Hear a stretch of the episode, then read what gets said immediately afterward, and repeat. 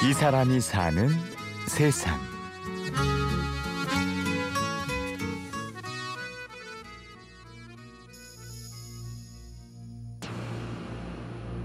그 전부터 어린 시절부터 저는 배를 좋아하고 밤에 자려고 하면 감은 눈 앞으로 저는 늘 배가 떠다녔어요. 네, 사람마다 밤에 자려고 하면 눈 감으면 뭔가 있지 않습니까? 그게 저는 배였어요. 97년도니까 제가 27이었거든요. 27에 그 대기업에 교수를 하게 된 거죠.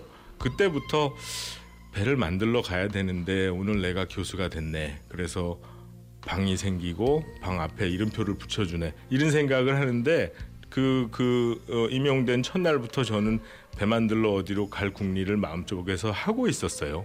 그럼에도 아까 말씀하신 것처럼 현실적인 이유로 직장을 스스로 흔들기는 좀 겁이 나고 하니까 어, 열심히 했죠. 소년의 나이 이제 마흔다섯. 결국 우리가 소년을 만난 곳은 강원도 원주의 산속. 그는 이 산속에서 배를 만들고 있었습니다. 올리버 선박 최준영. 최준영 씨의 상상이 현실이 된 계기는 38에 찾아왔습니다. 회사 생활 10년 차. 운을 등에 업은 기회가 덜컥 들어옵니다. 38살이었어요. 38살에 이제 디자인을 가르치는 선생으로 어느 기업체에서 이렇게 근무하고 있었는데 마침 그때 어, 산업자원부죠. 에서 어떤 두각을 내고 있는 사람들 저는 잘 모르겠습니다. 그러나 어, 그런 분들이 연구비하고 체제비 지원하는 과정이 있었어요. 그래서 어, 운 좋게 정말 운 좋게 거기에 선정이 돼서 어, 뭐 어떻게 보면 벼르고 있었던 셈인데 그런 것이 실천으로 이어지는 계기가 된 것 같아요. 음. 예. 미국 배 만드는 기술은 미국에서 배울 수 있었습니다. 2007년 드디어 서울 종로 한복판에 준영 씨의 선박 제조 회사 올리버가 자리합니다.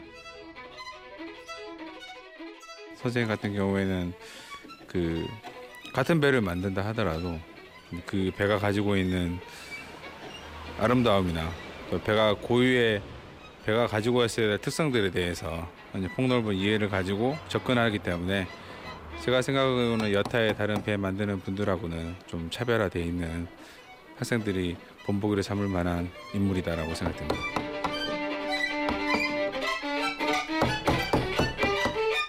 전문 보트 빌더로 야심차게 출발했지만 생활은 그를 따라주진 않았습니다. 준영 씨는 결심했죠. 이참에 쓸모없는 것들부터 정리하자. 그리고 넓은 곳에서 마음껏 배를 만들자. 어, 지금 어, 이야기 나누고 있는 우리 교육장은 제가 살던 집 그걸 털어서 네, 이쪽으로 오니까 제가 서울에 요새 아파트 얼마나 비싸요. 그런데 그 아파트가 저한테 해줄 수 있는 거 뭐가 있습니까? 매달 관리비 청구하죠. 차 한 대 대기도 너무 힘든 그런 상황인데 그런데 어, 이곳으로 오니까 훨씬 더 넓은 면적으로 제가 하고 싶은 것을 모조리 해도 과거의 생활비보다는 생활비가 반으로 줄었어요. 그러니까 그건 결국 번 게 아니냐. 저는 이렇게 좀 편하게 셈을 하는 편입니다. 그렇게 올리버의 배는 산으로 들어갔습니다. 그리고 지금 이 선박 제조 회사는 한중일 유일의 선박 학교로 업그레이드 되죠. 어느 결의 선박 학교가 돼 있었던 겁니다. 그리고 선박 학교라고 부른 것도 제가 아니고 배우는 사람들이 학교 가자고 하다가 자연스럽게 선박 학교가 됐던 거죠. 네. 아 저는 올해 서른 살이고요. 작년부터 올리버 선박에 오게 돼가지고 네, 지금 2년 차에 지내고 있는 박종훈이라고. 선생님 너무 대단하신 분이라서 저희가 이제 가끔 놀랄 때도 많은데 선생님이 기대 그 기대치가 높으셔가지고 거기 맞추기가 좀 힘들 때가 좀 있습니다. 만족합니다. 모든 면에서. 예, 정치적인. 그냥 배워서 여기서 배우고 지나가는 그런 데가 아니고 이제 저희가 거의 집처럼 그렇게 같이 살아가는 방법을 이제 도모하는 그런 장소인 거죠. 저희가 배를 만듭니다만 선박 학교의 결과물은 배가 아닙니다.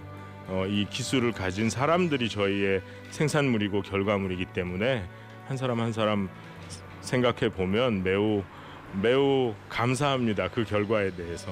예.